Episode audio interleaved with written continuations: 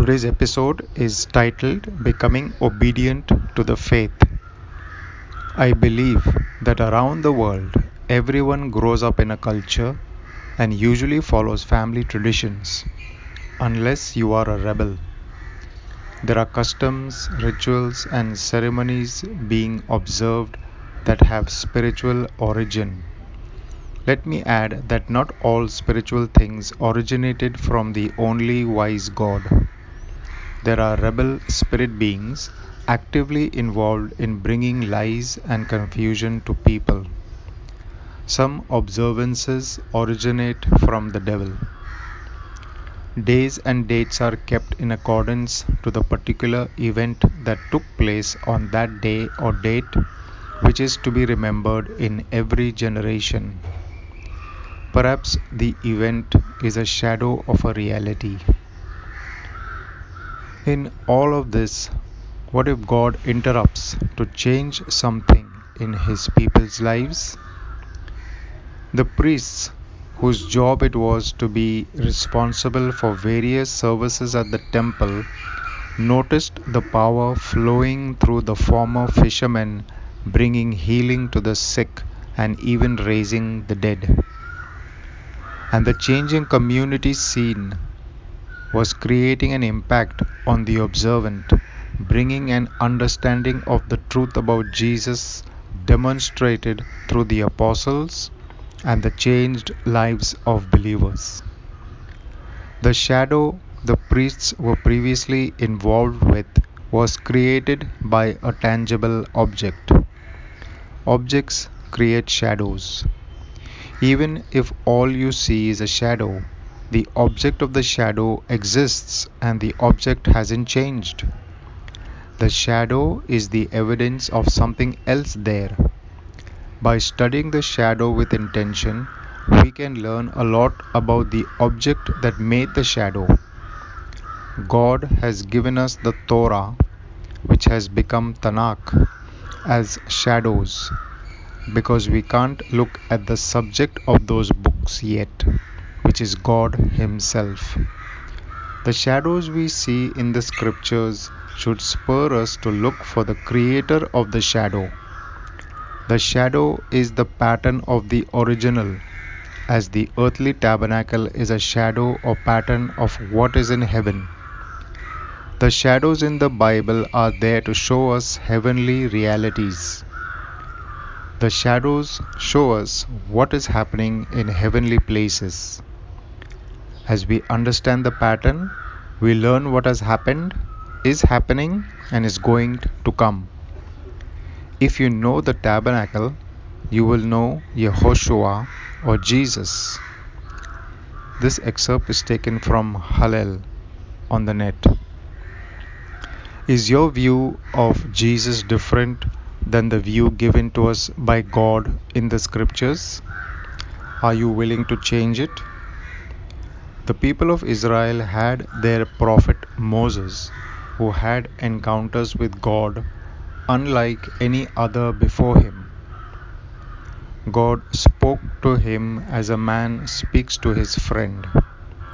He brought the word he heard God speak to him to the people and also had it written down for future generations. But his personal experience and encounters are not everyone's. As time passed, there began to infiltrate deviations to the original doctrine. By the time the prophesied about prophet arrived on the scene, the way was so deviated that the people were more burdened rather than built up in their relationships to God and neighbor. There were more people oppressed by the devil than should be. But the ceremonies, rituals, and observations and observances continued unabated. Is observing traditions more important than conducting yourself with right attitude and behavior towards all?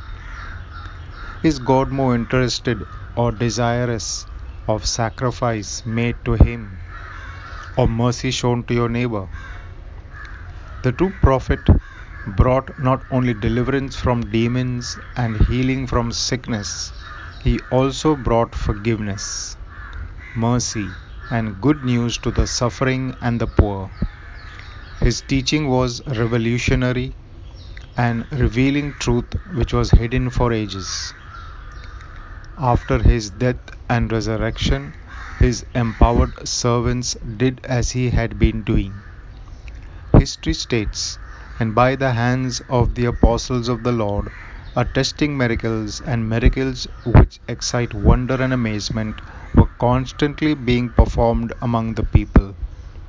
They spoke the word of God with fearless confidence and freedom of speech. With great power, the apostles of the Lord were constantly giving their testimony of the resurrection of Jesus. This was to show that the Jesus who was crucified is still active through his servants. The religious folk arose to persecute the apostles and hinder the spread of the message. But God protected them and delivered them from their hands, with the result that a large number of priests were becoming obedient to the faith. This means that the ritualistic, ceremonious, religious folk were being enlightened and encouraged to forsake their powerless, empty way of life for substance which was making more sense to have. This took change of mind and attitude too.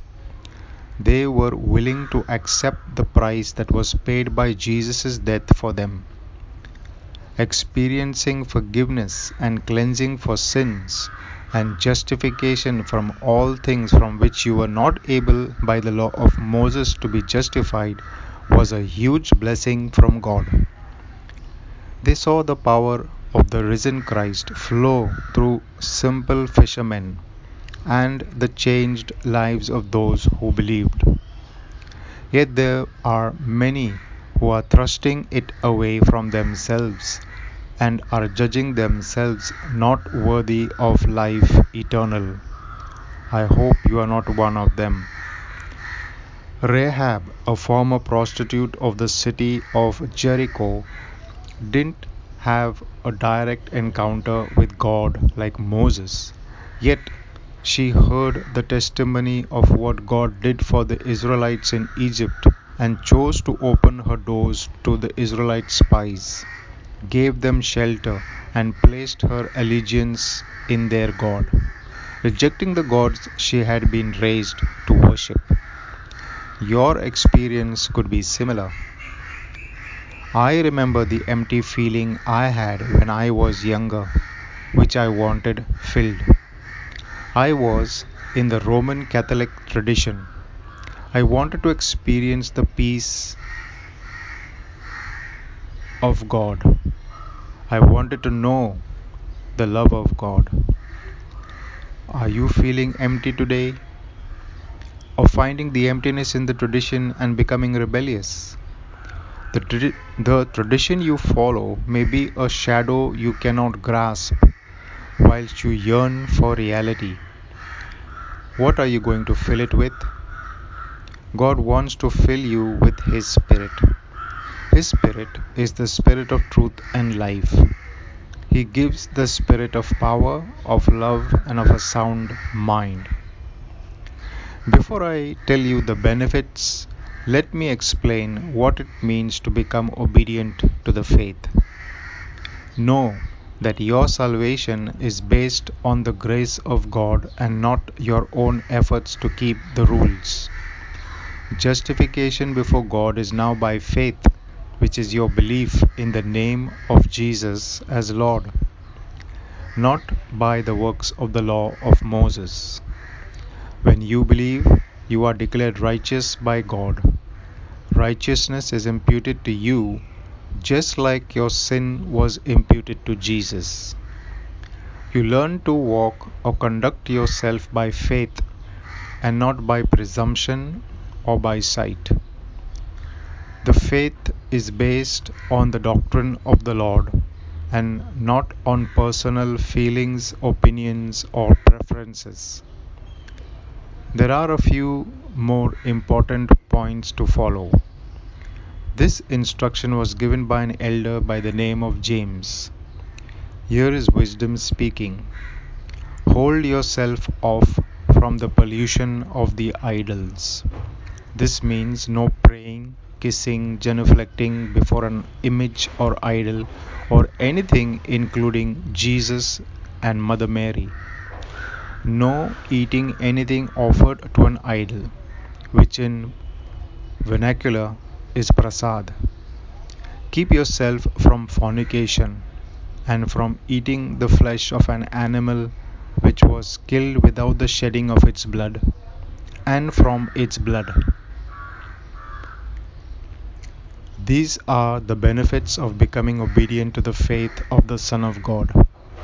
Having your sins forgiven, be reconciled with God be renewed and regenerated by the Holy Spirit. Have your name written in the book of life. Have the promise of a new spiritual, imperishable body in which you will experience no pain and death. Do you want all the above and much more? Become obedient to the faith. How does one behave and conduct one's self at present in becoming obedient to the faith? What should you be improving? Your conduct is the first thing that should show signs of improvement. Let your interpersonal relationships be conducted in love and be perfected in love. Simultaneously, walking in the truth as revealed in Christ is top priority. Learn to let the law of the Spirit of life in Christ operate in you rather than the law of the Spirit of sin and death. With this, I conclude today's episode. Do write me a line. My email is jeff0stella with a double L at the rate of hotmail.com.